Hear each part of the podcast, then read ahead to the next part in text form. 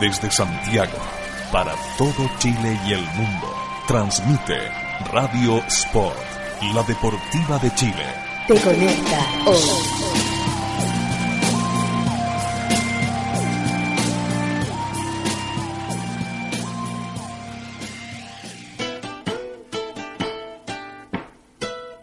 Porque la literatura y el deporte se unen. Aquí comienza Libros a la cancha. Desde este momento, Matías Claro te invita a descubrir lecturas, textos, historias y escritores en la voz de nuestros destacados invitados. Libros a la cancha, solo en Radio Sport, la deportiva de Chile. Te conecta hoy.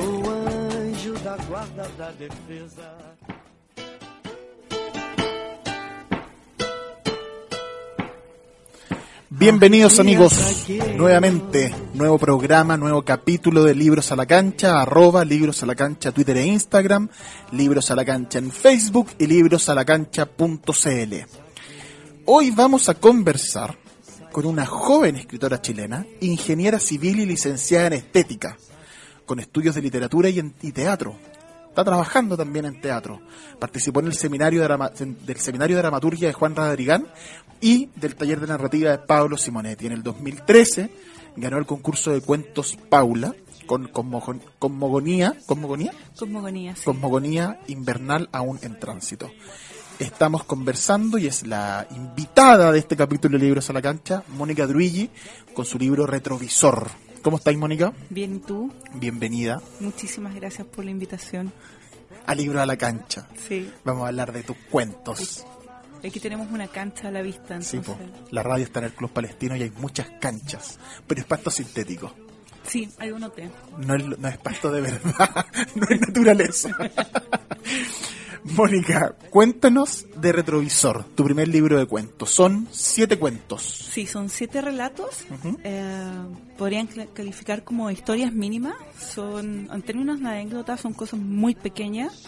Sin embargo, desde mi perspectiva, eh, lo que los caracteriza eh, es el punto de vista y la manera de narrar. Eh, mucha atención a los detalles, a, a, las relaciones y no tanto como una anécdota de sorpresas finales, más que nada uh -huh. un libro sobre personajes y situaciones Mm. más que de anécdotas. Sí, no tiene el, el, el clásico giro eh, cortasiano del cuento, son tienen otro, son más, Sí. son como que se como que se van de a poquito disolviendo, ¿no? Son como más de, de textura, Sí. diría yo. Mm. Son siete cuentos. eh, viene acá el, el que yo citaba al principio en la introducción, que con ese ganaste el concurso Cuentos Paula 2013. Eh, pero partamos en orden, pues vamos en orden para que conversemos de cada uno de ellos. Perfecto. Retrovisor, una historia, una historia de peluches Sí. y de corbatas azules. Cuéntanos un poco de qué se trata Retrovisor. Eh, retrovisor, eh, un cuento que mm, está contado hacia atrás, como si vieran las cosas en un retrovisor, y es la biografía de un peluche. Eh, no está toda su vida. Eh, pensaba hacer una segunda parte que viera desde la fábrica hasta la tienda. Venía hablando de eso con otra persona. Y mm, lo que lo que a mí me, me llamó la atención para empezar a escribir retrovisor un día que pasé por fuera la animita, nunca la había visto y la vi, vi miles de peluches. Una animita en la calle. En un- No, no, en la carretera. Por eso, una- o sea, claro. Melipilla. Ujú. Está esta animita es muy, muy grande. Y, y bueno, me llamó la atención la- esa imagen.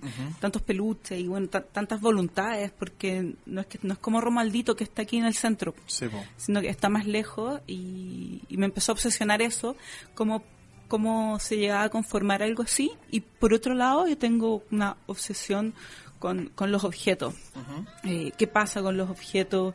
Eh, sobre todo los objetos cargados. Ya. O sea, este vaso que estamos usando aquí ahora eh, Para tomar agüita. no es tan relevante, pero sí hay ciertos objetos que valor de uso casi no tienen, Sí, pero sí tienen mucho valor simbólico. El valor de afección, el Sí. valor sentimental. Sí, entonces me puse a, a trabajar eso, una biografía de, de estos de alguno de estos peluches que podría estar ahí, eso fue fue lo que me llevó a trabajarlo. Y lo, lo otro que me pasó con, con ese cuento en particular eh, era cómo, cómo lo cuento. Sí, igual yo entiendo que es medio raro hacer la biografía de un peluche, que no es como lo primero que, que uno esperaría. Y eh, trabajar también la materialidad. La materialidad de las cosas. Y Sí, porque bueno, tú hablas del hablas de, de, de que lo rellenan, de las costuras, de todo el, de todo el, pero pero no es lo importante tampoco del cuento, porque también es lo como te decías tú recién, el peluche simboliza algo en una pareja, Sí. eh, y, y, y el cuento parte con un conserje que saca el peluche de una bolsa de basura. sí, Entonces se empieza a, a retroceder de por qué ese peluche está en una bolsa de basura, por qué Mm. ese peluche llega a un departamento del cual sale en una bolsa de basura, etcétera, etcétera. cómo llega al departamento Cómo llega al departamento. eso. entonces era ah, Sí. para mí es interesante ver eso y ver las, las distintas funciones que iba tomando este objeto Mm. en, en los distintos momentos o sea de alguna manera cuando la gente le hace regalos a, a las animitas a los santitos eh, tienen un, un valor mucho mayor que Mm. el que tendría cualquiera de esos objetos. Entonces, cuando yo paso ahí por la carretera, digo, ¿qué, qué, qué pasó? ¿Qué ¿Qué hay pasa? ¿Por, por qué esto llega a ser así? Y investigando en mi mente sobre eso, eh, nace Retrovisor. Es un cuento que además tiene el primero de un- una inquietud tuya que se ve en otros en otros de los relatos con lo, con lo japonés, con lo oriental. Mao, el gatito de fieltro gris y blanco que vive en la montaña de peluches de la niña hermosa, que es la animita. Ese todo es luces un nugurimi, un clásico. Ya. No. Nugurumi, un clásico peluche japonés, tiernucho y kawaii, Kawaii. que son los ojos grandes, ¿no? No, cosas kawaii es como dicen kawaii. Eso, sí, pues son Sí, como los, sí, los- ojos grandes, sí, los brillantes, ternuchos, ya. algunas flores Ya. de cerezo. Y ahí tú hablas después siguiendo patrones, coserlos por dentro con alguna acrobacia manual. digna. Y el final del cuento es está el origen de la animita, de la persona que ahí fallece. Y que eh, y son momentos que yo, que yo lo, lo, lo- lo sentí, me gustó mucho otros textos, eh, de escoger esos momentos en que van a terminar la historia, quedando un poquito en el aire, eh, un poquito inconclusas para algún lector, pero, pero con un cierre que te evoca cosas, o sea, no son los cierres, no es el, y el asesino era el mayordomo, sino que son como, ahí queda, y queda como flotando la historia. Eso tiene un poco, retro, quizás retrovisor no tanto, porque retrovisor termina la historia hacia atrás, y tú hablas de, de em, a veces la falta de certeza en torno al origen de las animitas puede resultar molesta. Ast- Astrid Alicia Soto Chamorro va en moto, el sol le da de costado, que el retrovisor no le anuncie lo que viene, que el momento en que un camión la choca, ta, ta, ta, que distinguen un parpadeo todos los colores del otoño, que muere rápido y que la pena y el desgarro y el dolor le pasen por el lado y queden para los vivos. Como un momento así que... ah, Sí, un momento No es el también gato, no, te- medio no es el gato, po, no es el gato, no, no, es el peluche. No, a con respecto a los finales, eh, a mí no me interesa tanto resolver todas las respuestas y todo eso.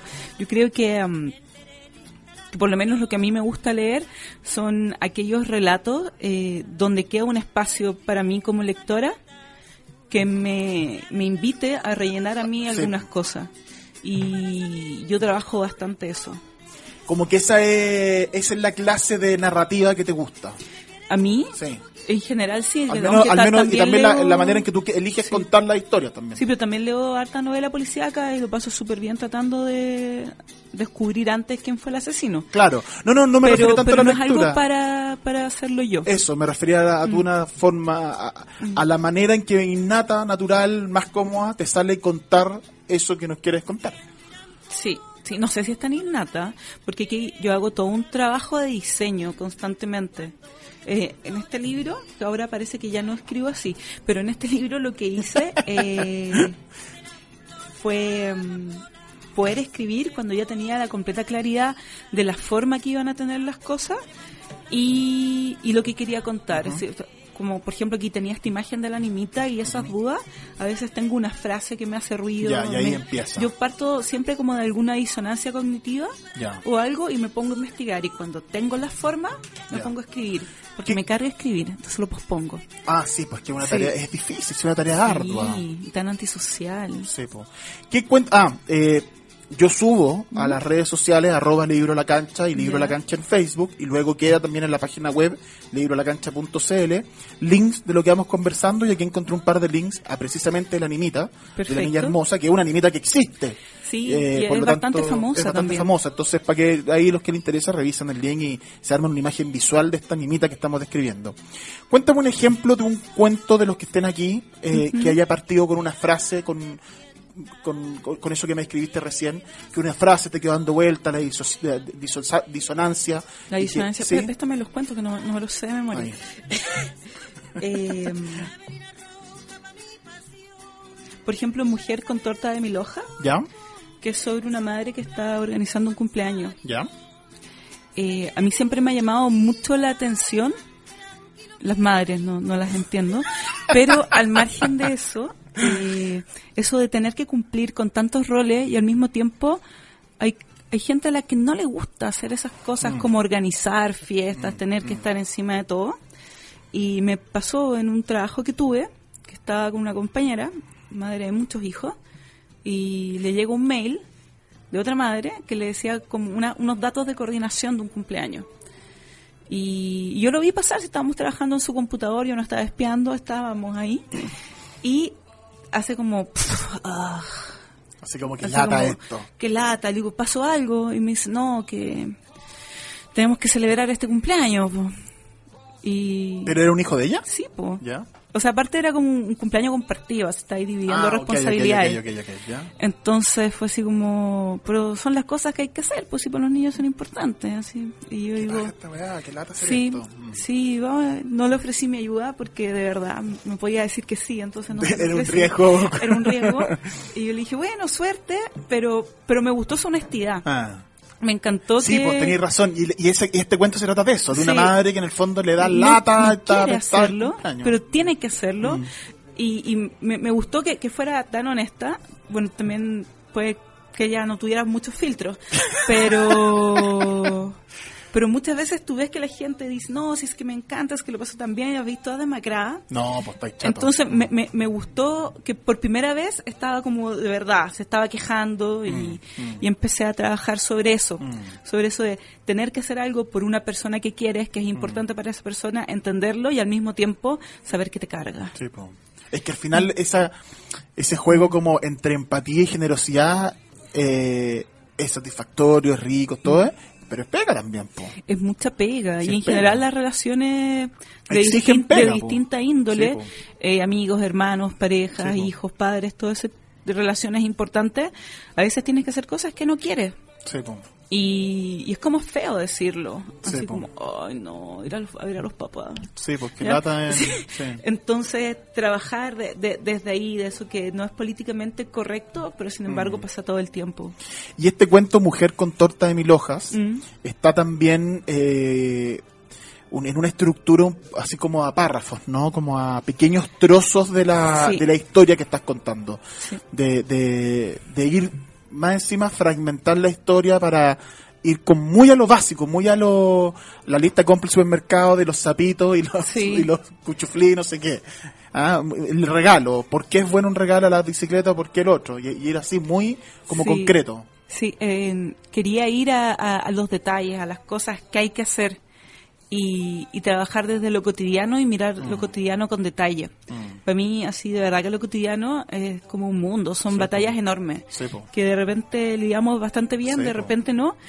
Y mm, explorar en, en esas cosas que parecieran no tener importancia. O sea, por ejemplo, a mí no me tocó ir ni una guerra hasta el momento, o sea, como que épicas Nada no, épica. no Mm, tengo, no tengo ninguna. Y mm, de repente veo que hay gente que sobrelleva el día a día mucho, mucho mejor que yo y esos son mis superhéroes. Sí, o sea, no el Capitán América que te salvó No, la Segunda no. Guerra, sino que la gente que le sale bien el día a día. Y me, me interesa explorarlo. Me interesa explorar los detalles, las cositas. Mm. Sí. lo Bueno. Mujer con torta mil hojas, que es esta historia que tú nos, Mm. nos cuentas que su origen está en el, en el mail de esta ex compañera de trabajo, a quien le Mm. mandamos un saludo si está escuchando. No sabemos quién es, pero le mandamos un saludo si ella se identifica. Un saludo, sí. Y, y, y el, el- el retrovis- y retrovisor, que también tiene que ver con este cotidiano de una animita, que están al- a las orillas del camino y todos los días pasamos por una, y de pronto se transforma en una historia, que son, eh, son los de los tres primeros cuentos dos. El segundo cuento es Antónimo, que quizás es, el, eh, es un cuento que, que, mm, que tiene una resolución más tradicional. Hay un desenlace, desenlace. Hay un Para momento... ti, porque hay gente que dice, oye, esto no termina. O sea, para mí es un, un- un cuento muy clásico. Sí, yo lo, lo leí más como clásico, ¿no? De- debe ser de las cosas más clásicas que he escrito en mi vida. y me sorprendió y dije, bueno, aquí te lo estoy dando todo. Y me sorprendió que hubiese gente que me dijeran, ¿y qué pasó? Cuéntanos por qué. ¿Qué es lo que tiene este cuento entonces? De que Miguel... eh, Son un par de roommates. ya. eh, por circunstancias de la vida, dos personas comienzan a vivir juntas. Hay una protagonista que es la dueña de casa que le permite a un amigo que venga a vivir por un tiempo. Un tiempo no especificado en las condiciones iniciales del contrato. y Tan ingeniero y tan leguleya. Tú empezaste a hablar leguleyamente. Sí, sí, pero... pero... Y eh, esta relación empieza ya muy simpático, somos amigos y todo eso, y lo pasamos tan bien, ya hablamos de literatura y somos tan inteligentes, jajaja. Sin embargo, la, la relación eh, se empieza a perturbar y eh, este personaje, el amigo, empieza como a tomarse la casa, Ah. la dueña de casa empieza a recluirse y, y empiezan una relación que tiene que ver con hacer sufrir el cuerpo. Y bueno, no quiero contar, es que Mm. No, pues, pero es, es más... pero, pero se explora eso, se explora los cuerpos y lo cotidiano también, aquello Mm. de personaje que cocina. La gente cree que yo cocino. O Porque, sea, lo- porque este, este cuento tiene mucha Sí, cocina. No, no, pero me he dado cuenta que juran que yo cocino todas esas cosas y no, no, no. Yo ¿Pero no cocinas me- nada? Obvio que cocino, pero así como todo. No. Yo no sé hacer cosas dulces, por ejemplo, no sé hacer torta. Y, hay una, y está, el, el cuento de la torta. Y hay uno, unos churros también. Sí. Entonces Pero yo- acá tú tienes- La en gente et- no me pida que cocina lo que sale en el libro porque yo me documenté. Hice una investigación. Hice digamos. varias investigaciones, pero no cocino todo lo que aparece. El, el cuento Antónimos tiene un, un momento que es bien bonito, bien eh, como que marca un poco el tono del cuento. Cuando ella, la protagonista, está cocinando precisamente, quiere cortar unos tomates, pelar unos tomates, y dice, quise cortarlo en cubitos y pasé de largo. Me corté la palma de la mano izquierda con el cuchillo, con el cuchillo japonés de acero inoxidable. No había riesgo de tétanos. Dejé el tomate sobre la mesa junto al cuchillo y puse mi mano llena de sangre, tomate, jugo y pepitas bajo el agua fría. Los restos del tomate se fueron rápidamente por la cañería junto con mi sangre, que no se decidía a dejar de salir. Corté el agua y ahuequé la mano. La sangre se empezó a acumular en la concavidad que formaba mi palma y no dejaba ver la piel cortada. Esa piel que hasta hacía un momento era una o pertenecía a lo mismo y que de pronto se vio separada por la mitad. Y es como muy, así como irte, como decías tú, el detalle muy preciso y en ese detalle y en esa precisión y en el relato de eso, de pronto hay como un momento en que, en que se está hablando de algo más.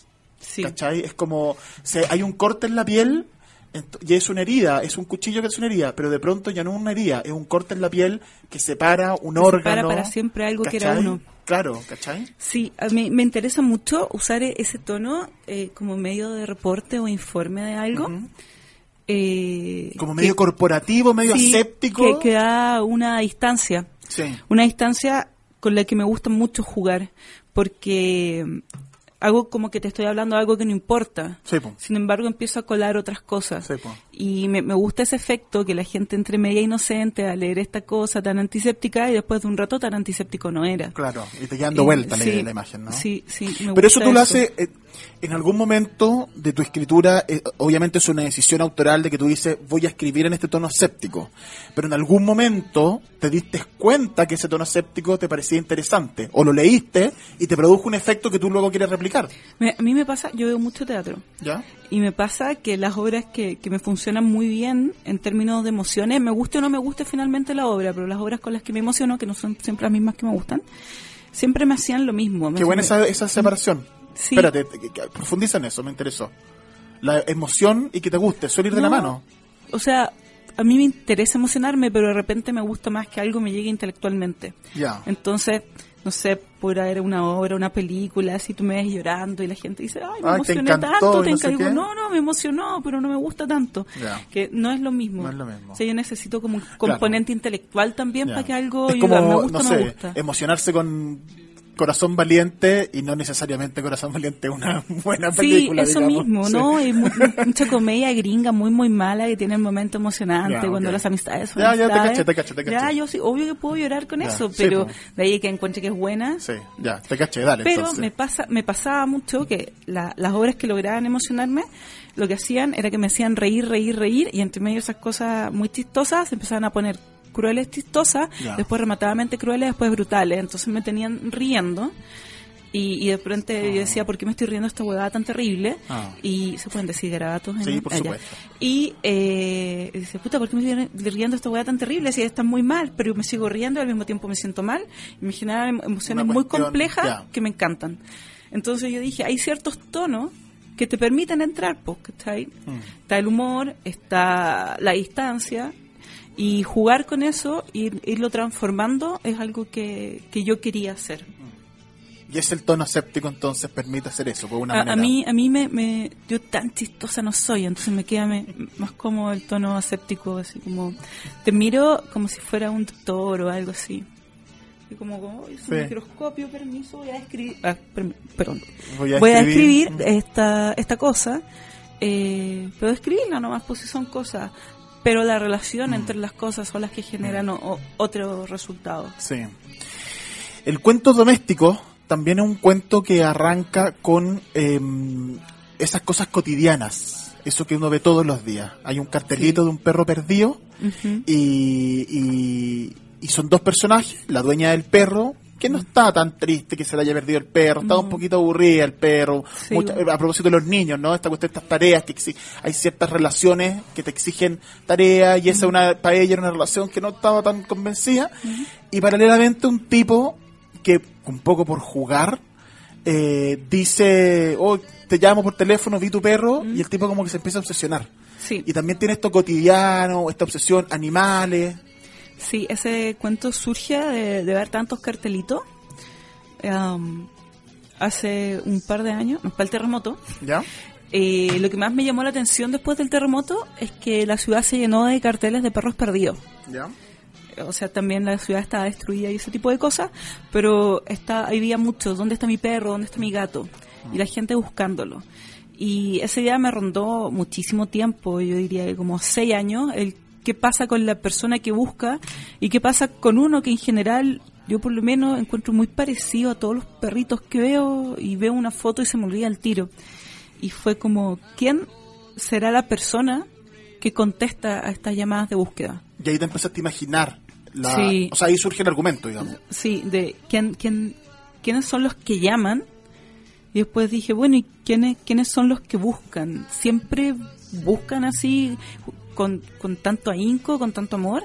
¿O, o de repente este buscar... eh, Es como para cumplir con una sí, especie de culpa Sí. personal y ya, ya hice lo que podía hacer y chao. Sí, entonces... Que, la protagonista pongo- tiene eso, es como muy de que ya voy a buscar porque es lo que es lo que se espera de mí. corresponde que haga Claro. eso. Mm. Entonces me, me puse a explorar y a imaginar estos dos Ya. personajes. Ya. Sí.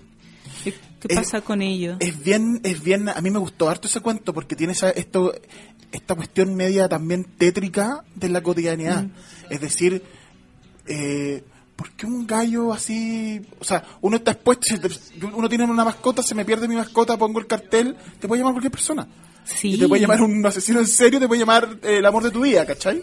Eh, Puede entonces, llegar a conocer unas personas extrañísimas. entonces me gustó esa cuestión como en lo cotidiano, lo raro, ¿cachai? También tiene como una cuota media de terror, media así de como de misterio, ¿cachai? Que me gustó.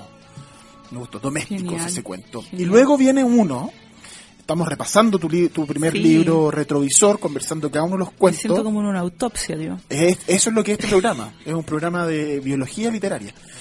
Anatomía literaria. Y viene un cuento tuyo que probablemente es el más intelectual, así como describía antes la relación Ah. tuya con el teatro, que se llama Dolor Exquisito. Sí. Es, es- es quizá el cuento que tiene más que ver con la historia que cuentas ocurre sobre todo en la mente del protagonista, en la cabeza Sí. del protagonista, ¿no? Eh, espérate, me están avisando que hacemos una pausa. Ya, entonces hacemos una pausa y a la vuelta conversamos del oro exquisito, de los cuentos que nos quedan de otras cosas. y, y hablamos también de lectura. Ya volvemos al libro a la cancha. Zagueiro, sai jogando zagueiro. Nos ponemos tu camiseta. Radio Sport, la deportiva de Chile, te conecta hoy.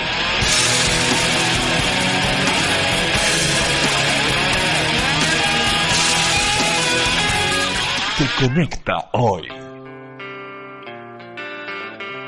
El hacer ejercicio regularmente no solo mejora tu salud física, sino que además activa tu cerebro, aumenta tu capacidad de concentración y es el mejor estimulante para tener un buen ánimo durante todo el día.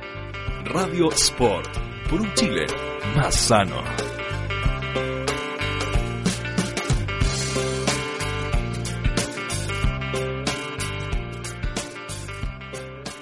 Por poco dinero al año, puedes contar con el mejor soporte para tus ideas en Internet. DanielHost.com te ofrece servicios de hosting para empresas y personas, diseño de sitios web, dominios internacionales, soluciones web para tu empresa, audio streaming profesional y ahora conoce nuestro nuevo servicio de video streaming profesional con los planes más accesibles del mercado. Contáctanos en www.danielhost.com. Síguenos también en Facebook y Twitter. ¿Para qué ser uno más? Únete a los mejores. Únete a danielhost.com. Cuando se inicia la jornada llega Primer Tiempo, el matinal de Radio Sport. Todos los días, de lunes a viernes, a las 10 de la mañana, entérate junto a Rodolfo Bayer de todo el acontecer deportivo, información, opinión, comentarios y entrevistas a la hora que ocurren las noticias. Primer Tiempo, el matinal de Radio Sport, la deportiva de Chile. Te conecta hoy.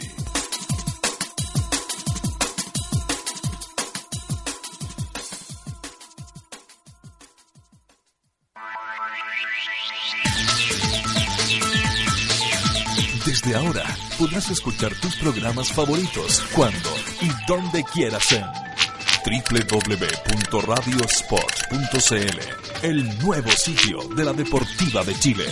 Información, radio online con sonido de primer nivel, programación, interacción directa en Twitter y Facebook, tienda virtual y muchas sorpresas más. www.radiosport.cl te conecta hoy. Radio Sport, la deportiva de Chile, te conecta hoy. Estamos de vuelta. Arroba Twitter e Instagram, Libros en Facebook y librosalacancha.cl. Conversamos en el programa de hoy con Mónica Druigi, autora de Retrovisor, su primer libro de cuentos, publicado además por la editorial Libros de Mentira, una editorial independiente muy interesante, así que valga la mención a ellos, para que busquen el libro además si les interesa. Y nos quedamos en el cuento Dolor Exquisito, que te decía yo, tiene esta cuestión más intelectual en, en cuanto a la historia que cuenta y cómo la cuenta. Ocurre más que nada en la mente del narrador, de la, de la protagonista, y, y va teniendo efecto en la realidad, por así decirlo, pero siempre a partir de la, de la mente de la protagonista. Sí, eh, una persona que piensa demasiado, diría yo.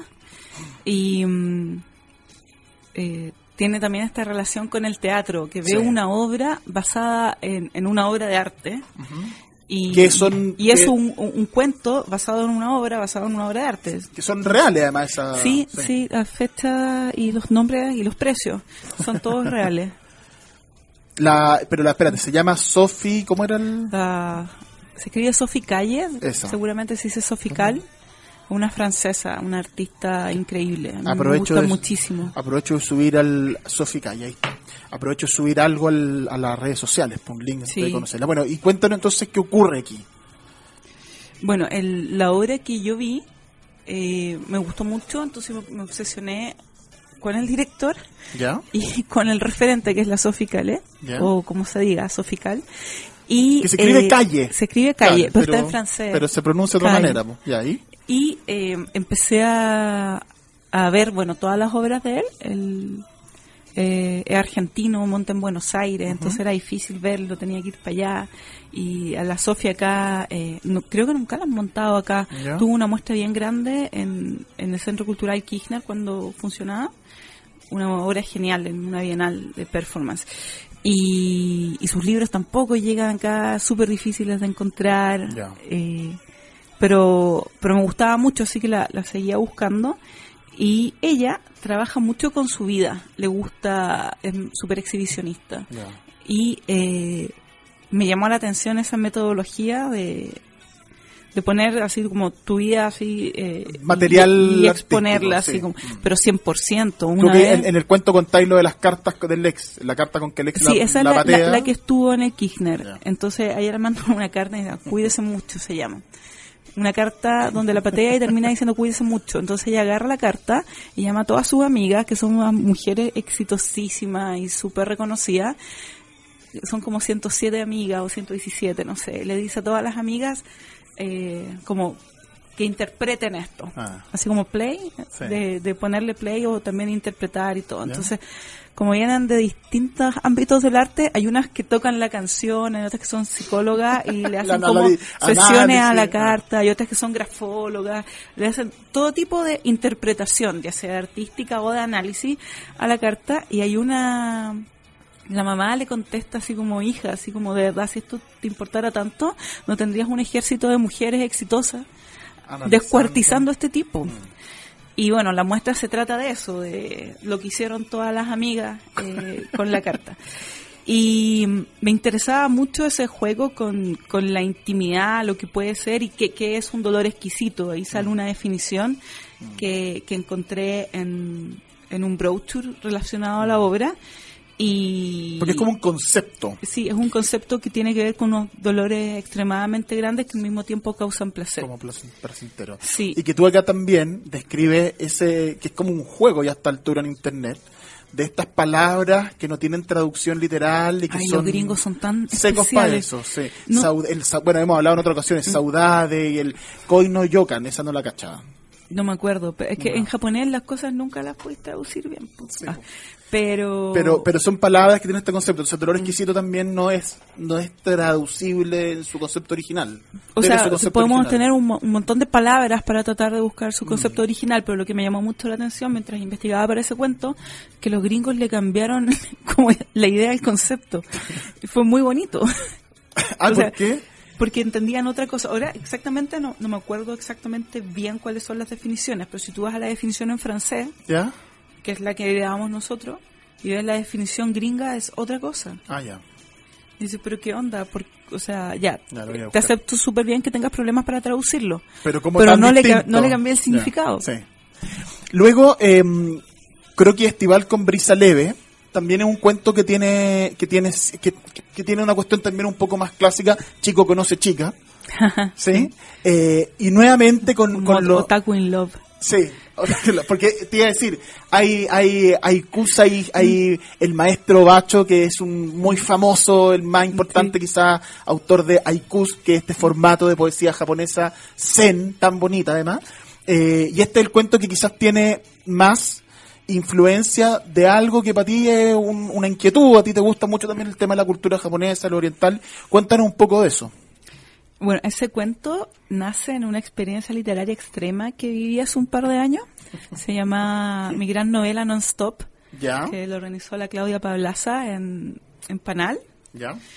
y consistía en encerrarnos como 30 escritores, creíamos que eran, o sea, que queríamos ser escritores, la verdad, eh, encerrados por 24 horas seguidas escribiendo. Y había que llegar con la idea, pero sin nada hecho. Si llegabas con un archivo hecho, como que te descalificaban. ¿Ya? Bueno, finalmente nadie fiscalizó eso. Y yo en ese momento imagino que andaba medio obsesionada con Japón, que paso por etapas. ¿ya? ¿Ya? En general me gusta, pero no siempre estoy leyendo las cosas japonesas que, que ahora para siempre van a estar vinculadas a mí por culpa del libro. Y eh, tú te encerrabas y te ponías a escribir el sábado a las 3 de la tarde y tenías hasta el domingo hasta las 3 de la tarde. Yo era hasta las 12 nomás, duré como 21 horas, pido disculpas. Y te tenías que poner a escribir. Y bueno, estar 24 horas seguido escribiendo igual es una tarea súper horrible. Po. Y, y yo me puse a escribir esta cosa. Y bueno, y dice, al final tú lo terminas, la mandas, hay finalista, un ganador, entretenido todo. Y eh, yo después, mucho tiempo después, volví a este texto. Dije, Este texto lo empezaste a escribir ahí. era una novela, Ya. non-stop, Ya. ¿ya? Croquis Volví- Estival. No tenía otro nombre, se llama Ah. Abre Paisaje con Luciérnaga o una cosa así, un nombre es como de puente, Ya. japonés, ¿ya? Y volví a este texto y dije, ah, pues si tengo una novela lista, ah, la voy a publicar. Entonces voy a leerlo y ¿qué- ¿cuándo escribí esto? No me acordaba de nada. Estaba como en cuatro Red Bulls, una tras otra, y sopas de pollo. Y como era verano, fue en enero. Dijeron, bueno, ustedes pueden dormir, traigan sus mantitas. Dije, ¿qué mantitas si es verano? Yo Muerta estaba de muerta de frío, había un adolescente al lado mío que me trataba de usted y me decía, si quiere yo le presto mi mantita. Y yo decía, cállate, dame tú. Agarré su mantita y fui a dormir como a las 5 de la mañana. Estaba redolé, roncando al lado, no pude dormir nada, volví y seguí escribiendo. Entonces yo de verdad, Entre el sueño y. el sueño, la Ah. Red Bull, la sopa, redolé. Oye, pero igual es la como mantita. interesante la, la performance. Y hoy sí, fue muy interesante. Y vi gente que no veía hace mucho tiempo, conocí gente Y también. te salió un cuento al final, porque lo, lo- de eso lo editaste. perdón. De eso lo editaste, ¿no? La cosa es que vuelvo y digo, ¿cuándo inventé estas cosas? Pero en fin, la primera parte podría llegar a funcionar como cuento. Lo Ya. llevé con el Matías Correa. Ajá. Lo llevé y, según yo, era el inicio de una novela, pero todo el mundo me decía, oye, este cuento funciona como cuento. Ya. Y, y funcionó como cuento. pues Después lo mandé al Paula, salió finalista. Ese. Sí, o sea, finalista, no ganó. Sí, sí, sí. Y fuera cuando el Paula estaba acá en Huechuraba. Ya. So, yo había hablado con un amigo que estaba muy complicado, que él quería hallar su cuento y no podía. Yo te lo llevo, obvio. Y mi amigo me dice, ya, pues llévamelo, me pasa un sobre con sus cosas. Y yo digo, uy, tengo que ir para allá. Podría llevar algo mío también.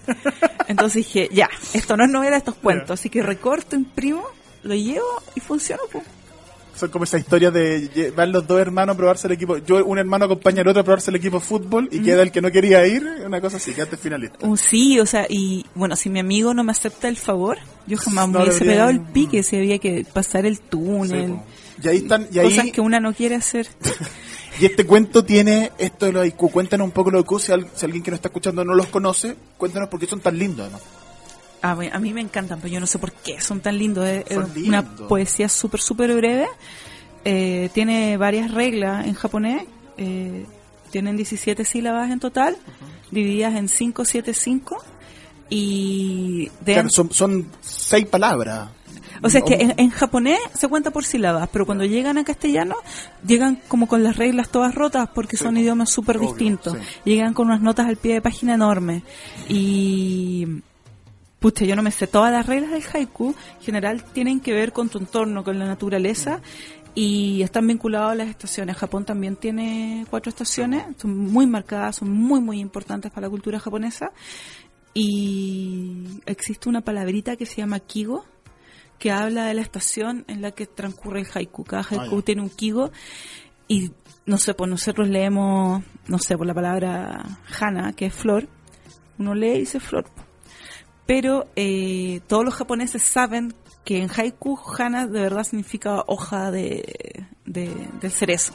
Entonces las palabras se llaman uta no kotoba que están mucho, mucho más cargadas De lo que de- estamos de cargados nosotros. claro. Mm. Sí, y, Y el cerezo, además, la flor del cerezo tiene una significación Sí. especial y así, otras cosas como más. nacional y Sí. todas esas cosas. Entonces, la grulla, el grillo, todo, no sé, la luna, los distintos tipos de lluvia, tienen muchas palabras para la lluvia. Entonces, dependiendo de la palabra que usas, también estás hablando de una época del año, Ah, tal vez de un claro. momento del día y cosas así.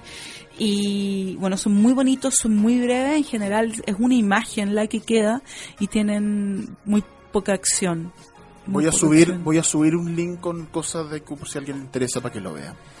Porque es bien bonito, eh, es como una, un formato un- eh, bien especial, bien bonito. Sí, sí. Y el último cuento, Cosmogonía Invernal aún en tránsito. Con este ganaste el concurso Cuento de la Paula. Sí, sí, Y, sí. y entiendo que lo conversábamos antes, que gener- te generó cierta polémica además personal. No, no, no una La polémica. farándula, La sí. farándula de la literatura. No, no, Cuéntanos fueron la problemas farándula en la la casa nomás, pero... Cuéntanos por qué. ¿Mm?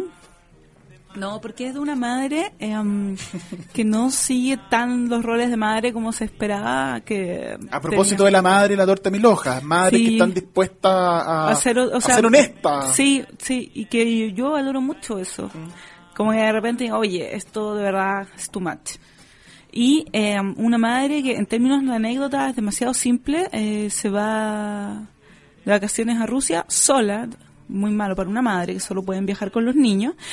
Y eh, cuando vuelve, una de las hijas le pregunta si le echó de menos y ella dice que no. Y es como la exploración de eso, de lo que pasa cuando no está la madre. También un poco eh, el rol del padre, que, am, o sea, los niños en general tienen papá y mamá y a veces como que el papá no existiera. Sí. O sea, como machismo dejaron, de- dejaron solo a los niños y pues están con el papá. Sí. Exactamente, un machismo. Sí, entonces que quería, en ese cuento, más que explorar la anécdota, lo que yo quería era hacerme cargo de la manera en, en que hoy día nosotros accedemos a la información. Eh, es un cuento que está lleno de fragmentos, lleno de, de idas y vueltas a otras partes de todo lo demás que está pasando. Y en ese momento para mí era trabajar estas interfaces que nos rodean. Yo, no sé, por los dos, mientras estamos conversando, acá hemos visto nuestros teléfonos. Yo aquí tengo un torpeo por si me preguntáis una cosa de cosas que no sé pronunciar de manera sencilla. ¿Ya? Tú has googleado cosas que, Sí, que hemos hablado y lo, de la, ya- lo de la animita, por ejemplo, ya cosas así. puesto links. Entonces, hoy en día, y hace, no sé, por lo menos esta década, eh, no- bueno, no hay linealidad en nuestras conversaciones, pero tampoco tú tienes toda mi atención ni yo tengo toda tu Mm. Sí, atención. Y de Mm. repente, para comunicarnos mejor, yo me separo de acá. Y, y- Y- y y- busco y busco algo y y te lo- complemento. y te- y lo complemento. Mm. Es como Entonces- conversaciones con notas al pie, como decía ahí. Sí, Claro. entonces esa eterna nota al pie que estamos Mm. teniendo hoy en día, todo lo que hablamos tiene una nota al pie que no tiene el formato de una nota al pie. Mm. La nota al pie nace en otro contexto de las tecnologías. Hoy en día uno tiene un hipervínculo. Y si y- quiere le hace clic, y si quiere Sí. tener 16 ventanas abiertas, dependiendo del tamaño Sí. de tu pantalla. Y ese er- era como mi rollo. Bueno, y también me interesa la anécdota. Pero quería trabajar eso y me interesa mucho eso. Y hay también una cuestión con la... Con, tiene cierta nostalgia, me pareció. Al menos yo lo leí así, con, con, con la educación y la formación del protagonista, el narrador, de las películas, de los dibujos animados, de lo, la, la bolsa Milky Ways, que eran como antes, en los 90, eran, te los traían cuando solo iban en viajes. Sí, pues solo eran de esas aeropuerto. golosinas gringas, ¿cachai? Eh, qué sé yo, los archivos secretos X, los... ¿Cachai? Como que también hay un cuento de... eh, de cierta infancia, de cierta nostalgia Sí, a la infancia. Sí, yo tengo una teoría que, que tal vez voy a explorar más en otros textos, pero es con respecto a la educación general de mi en general, la educación emocional en general en esta generación nuestra tiene mucho que ver con la tele y hay cierta Sí, homogeneidad que hoy día ya no tiene porque todo es de nicho. Sí, Hoy día, hoy día no tiene cinco canales, hoy día tiene cinco mil canales y Sí, un montón de descargas y streaming. Sí. Pero Tú llegabas ahí el lunes o al día siguiente al colegio y comentabas y lo que había habíamos pasado visto en lo el mismo. mono animado. Todos habíamos visto lo mismo. Carrusel, todos habíamos visto que estábamos viendo Carrusel. Ay, sí, qué mala esa niña. María Joaquina. Sí. ¿Cuánto lo odiamos? Es mala. Pero era guapa María Joaquina. Saludos. ¿Cuántos amigos con María Joaquina? Saludos a todos aquellos que descubrieron cosas con María Joaquina. Al margen de... Ludwika Paleta era el nombre. Ah, sí, Paleta. Y ella tuvo como toda una carrera... Sí, po. Y la maestra, la, ma- ¿cómo se llama la profesora? Jimena. También era La maestra- la maestra Jimena. Bueno, que tenía unos vestiditos de santa. Sí, pues era como bien. Ya, pero filo, el asunto era que todos veíamos eso. Todos veíamos lo mismo, entonces hay una homogeneización de los referentes que yo creo que otras generaciones no las van a volver a tener. Y también está esto de estar mucho rato solo en la casa, solo viendo tele. Sí, y, y que así se generan eh, tu manera de aprender sobre las relaciones, sobre los roles sociales y todo ese tipo de cosas. Entonces la tele no es solo algo que te servía para pasarlo súper bien, sino que también ah, te enseñaba claves culturales y los comportamientos que tenías que tener dado tus roles. Y en este cuento además, que este programa tiene el espíritu de engrupir, de engañar a nuestros auditores, hacerlos creer que Ah. tiene que ver con deporte. Sí, toda mi y- deportiva. Y no sí. tiene deporte. A, ve- a veces sí, las entrevistas tienen mucho deporte, otras no. Hay un personaje Esta- que trota en un cuento que ya pasamos. Hay- que, que, el, claro. que, el, que el de los el- Doméstico. El, doméstico, el del perro perdido, la Sí. protagonista trota. Pero en este también está el Mundial del 94. Sí. Y aparece, aparece como un referente de contexto de entorno a Rusia, no la, la- la protagonista, la madre, o sea, la madre la protagonista que viaja, se va a Rusia, y en un momento, en uno de los párrafos del cuento se lee, a Rusia no le alcanzó para mejor tercero y se fue para la casa en primera ronda. Argentina hizo show, show, show y en octavos no pudo con Rumania. Alemania perdió ante Bulgaria. Finalmente, y sin pena ni gloria, Brasil le ganó a Italia. Fue una pena el Mundial de Estados Unidos. Cuando empezó, nosotros ya estábamos en pruebas globa- globales y mi madre daba vueltas por Rusia. Y eso es, si tú ves inmediato, en una cuestión temporal Oye, so- soy divertida para escribir yo. y humilde. No, es que a mí me carga leerme. Entonces, cuando tú me lees... eh, es que yo leo muy bien también, puede ser eso. Sí, voz está soy súper bien. claro, un hombre radio.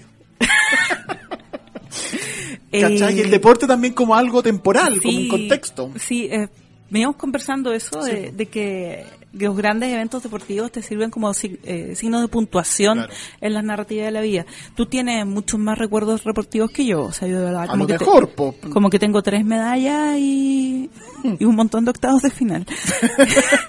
no, pero por ejemplo, el primer año de, de la U Ya. fue Francia 98 y fue muy emocionante porque Chile había estado castigado muchísimo Sí, tiempo. po. Y los partidos verlo en la universidad, quizás. Sí, pues entonces eran transmitidos en, bueno, en condiciones precarias. En el 98 no había tanta proyección ni nada, pero transformaron el aula magna de la católica en una sala de proyección de fútbol. Y no, no había clase en ese momento. y aparte Chile no jugaba tan bien, no sé. No, pero puede que fue Como que hizo dos- unas cosas con Italia, con Camerún Italia. y, y Y con Austria, perdió. Au- no, se- ¿O- le o no? empató los tres partidos. Ya, yo me acuerdo que tenía un compañero que cada vez que, que iba al baño en los partidos nos metían un gol. Entonces ya no- quédate ahí sentado, tú no vas a ninguna parte.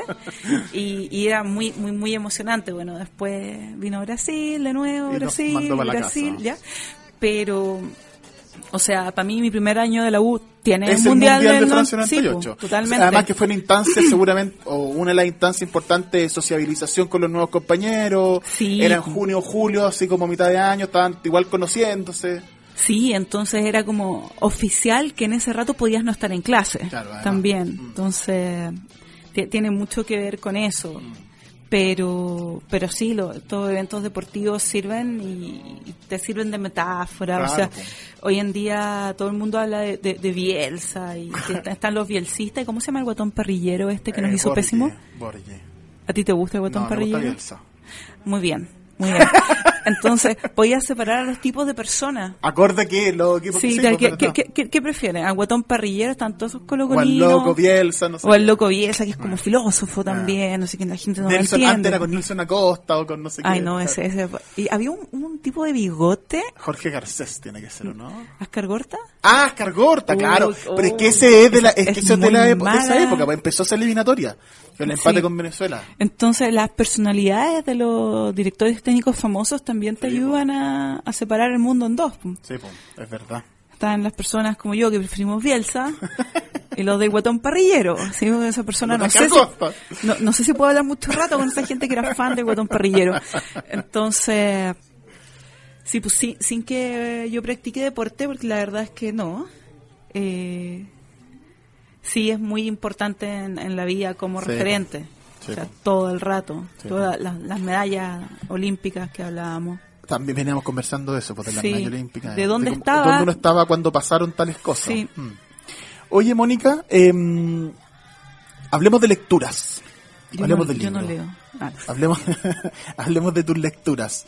Cuéntame, a mí me gusta siempre preguntar esto porque es una manera de hacer fomento a la lectura. Pues esos libros que a uno le gustaron, puede ser que a otra persona también le gusten, si, te escu- si nos escuchara hablar de esos libros. Entonces, quiero que me hables de tus lecturas de niña, de adolescente, de joven, de adulto, que te han gustado, que te han marcado, eh, y que nos cuentes de ellas. Bueno, yo cuando estaba en el colegio, más que, que leer grandes lecturas, eh, leía manga. Manga. Mucho manga. Ya. Y Marvel Pero también una manera de acercarse a la narrativa. po. Sí, sí, el, el manga, o sea, el, el manga es una industria, hay un montón de subgéneros al interior. Hay, hay unos mangakas que son los que hacen eh, este género, que son grandes guionistas, o sea, y bueno, ahí le- leí muchas cosas, pero hoy en día recomendaría unos que leí más de vieja. ¿Ya? Eh, En, el- en- en materia manga. Sí, siempre voy a recomendar manga. Twen- eh, 20th Century Boy recomendaría. Kurosai recomendaría. Y. Eso, porque esos no, no son tan famosos. Y el resto del manga tiene como mucha tribuna. O sea, eso es como que los, desenterraría. Esos fueron, esas fueron como lecturas. No, más, más de vieja. Ah, perdón, Pues- más de viejas, sí, sí, sí. Pero Ahora mis 70 años. ahora que estoy cumpliendo casi mi 89. Sí. Oye, eh, sí, porque, eh, o sea, está bien, la tuviste más de viejo, pero hay mucha gente que empieza su, su relación con la lectura y con los libros a partir de, por ejemplo, eh, Asterix y, y Mampato y no sé qué, ¿cachai? Entonces es como súper legítimo el, el, el... Eso es leer también. Sí, también es- leer y, bueno, que tenga imágenes, también te, te entrega la información de otra manera. Sí. Pero el texto es súper importante. O sea, la conjunción texto con, Con con, imagen, con. Mm. la distancia que deja, que es donde uno entra. O sea, Sí, lo, lo que te dice una cosa, lo que te dice otra, ojalá no sean redundantes. Sí. Y cuando no hay redundancia uno entra y, es genial. Mm. Es genial. Y mm, bueno, en lectura, ya me puse más lectora cuando estaba en- en la U ¿Ya? Tomé un ramo de literatura así obligada porque como que no había alcanzado a tomar bien los ramos. Y me quedó gustando parece. Y eh, bueno ahí leímos como a los típicos clásicos latinoamericanos. Ya. y Borges me encantó. Pues igual no lo leo como hace 15 años. Pero pero en esa edad Borges, sí? sí me, me gustó muchísimo. Así por sobre Cortázar por sobre Sábato eh, me, me pareció genial. Un gran cultón del cuento un tipo muy erudito también, Sí, por eso decía que su poesía es súper fome, pues, porque es demasiado erudita, pero en cuento le, le sale bastante bien. Y eso ¿Hay algún, hay algún, leí en esa edad. ¿Hay algún título, algún cuento en especial de Borges que, por ejemplo, que alguien que no está escuchando, además yo sí lo puedo subir en las redes sociales? Ay, me gusta Emma Suns. Ya. Es un cuento que a él le dieron la trama, pero lo desarrolla, podría ser un poco como novela negra, un, un crimen, un crimen genial. Ya. Ah, yo también aquí lo busco, yo creo que puede estar en, en Google, entonces trato también de subir el link. Sí, pues, para no hablar de la ley de ficción. Sí, pues, la- como lo- No, Emma Suns me, me gusta harto. Em, esas son como lecturas que para ti Cuando fueron... era más chiquitita. Claro, O sea, y- me medía lo mismo, pero era pero esas son las lecturas que más grandes o en, tu, o en, la, o en la universidad o en la adolescencia, qué sé yo, eh, te marcaron y te gustaron y, fueron importantes para ti. Ahora, de, de, a hoy día, ¿qué libros tú nos, te gustaría recomendarnos? Siempre yo pregunto esto mismo porque en el fondo no es, no es la misma relación entre, claro, estas lecturas me, me, me marcaron mucho, pero hoy día he leído estos libros y estos libros me encantan o, o este autor descubrí después y me encantó y recomiéndanos entonces lecturas o autores que te hayan gustado mucho. tengo dos autores que me gustan mucho. O sea, tengo muchos, pero pensaba en latinoamericanos primero. Me gusta Patricio Pron, un narrador argentino vive en Madrid. ¿sí? Yo lo El amo. espíritu de mis padres, con la lluvia, ¿cómo se llama ese? El espíritu de mis padres sigue subiendo la Sí, lluvia. sí. Pero, además los el título es muy lindo. es que me encantan los títulos larguísimos. Yo tenía títulos larguísimos, pero bueno, me editaron. Eh, ¿Cuál de Patricio Pron? Eh, la vida interior de las plantas de interior. Me encanta, me encanta. ¿Ese libro o hay otros libros más de él? ¿O ese Pues que de no él? voy a mandar a comprar cinco libros a una persona. Bueno. Tiene, Si te gusta tanto, una- ¿por qué no? o sea, yo sí, pero el, el resto, o sea, cómprelos todos y después vea que se equivocó.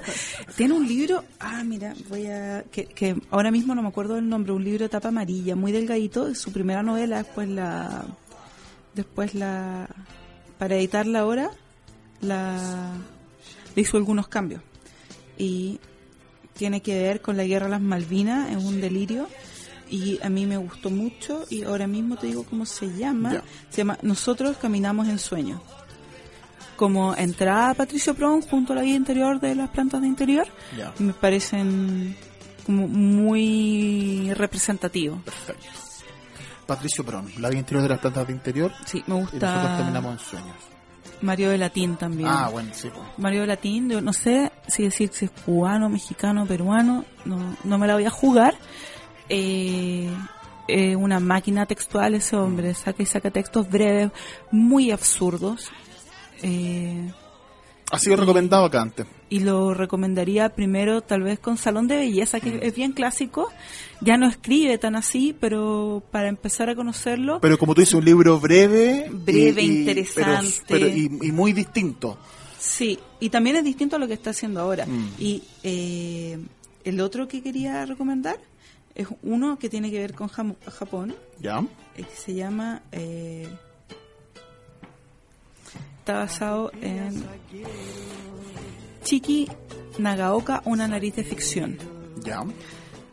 que um, se inventa toda una historia con la nariz de un personaje y, y lo grande que es su nariz y parte de ahí muy absurdo también ¿eh? ese me, me gusta mucho Eh, es más raro que, que Salón de Belleza Salón de Belleza si bien es distinto no es tan raro o sea es una Perfecto. historia clara y Sí, todo sí, sí, claro. el chiqui ya ahí se empieza a pasar y, y se empieza a transformar en el velatín extrañísimo que a mí me encanta Mónica. pero te quería recomendar a otro. Ah, recomiéndame otro ya. Me gusta último, ya. este este francés Carrer que escribió El adversario. Ah, perfecto, sí. pues. Quería recomendar El adversario. Buen libro también. Sí. Que no es un secreto ni nada, pero me, me encanta esa manera que él investiga algo, lo cuenta, lo aborda. Te quería dar las gracias por esta conversación, por la anatomía, la revisión, la autopsia a retrovisor, tu primer libro de cuentos publicado en Libros de Mentira, a, a que nos contaras de tu gusto por el manga, por Borges, a las recomendaciones de libros que nos hiciste, Patricio Pron, Mario Latín, Carrer. Eh, muchas gracias. No, gracias a ti por la invitación, estuvo muy entretenido eh, esta conversación. Amigos, los dejo entonces hasta la próxima emisión de Libro a la Cancha, arroba Libros a la Cancha Twitter e Instagram, Libros a la Cancha en Facebook y librosalacancha.cl. Muchas gracias Mónica y hasta la próxima. Chau chau. Zagueiro, arrepia, zagueiro. Zagueiro, arrepia, limpa a área, zagueiro. Zagueiro, limpa a área, zagueiro. Aquí termina Libros a la cancha, pero ya vuelve para seguir descubriendo lecturas, textos, historias y escritores en la voz de nuestros invitados. En siete días más volveremos con un nuevo capítulo, pero si quieres mantenerte conectado a la literatura y el deporte, visita www.radiosport.cl y librosalacancha.cl. Libros a la cancha, solo en Radio Sport, la deportiva de Chile. Te conecta hoy.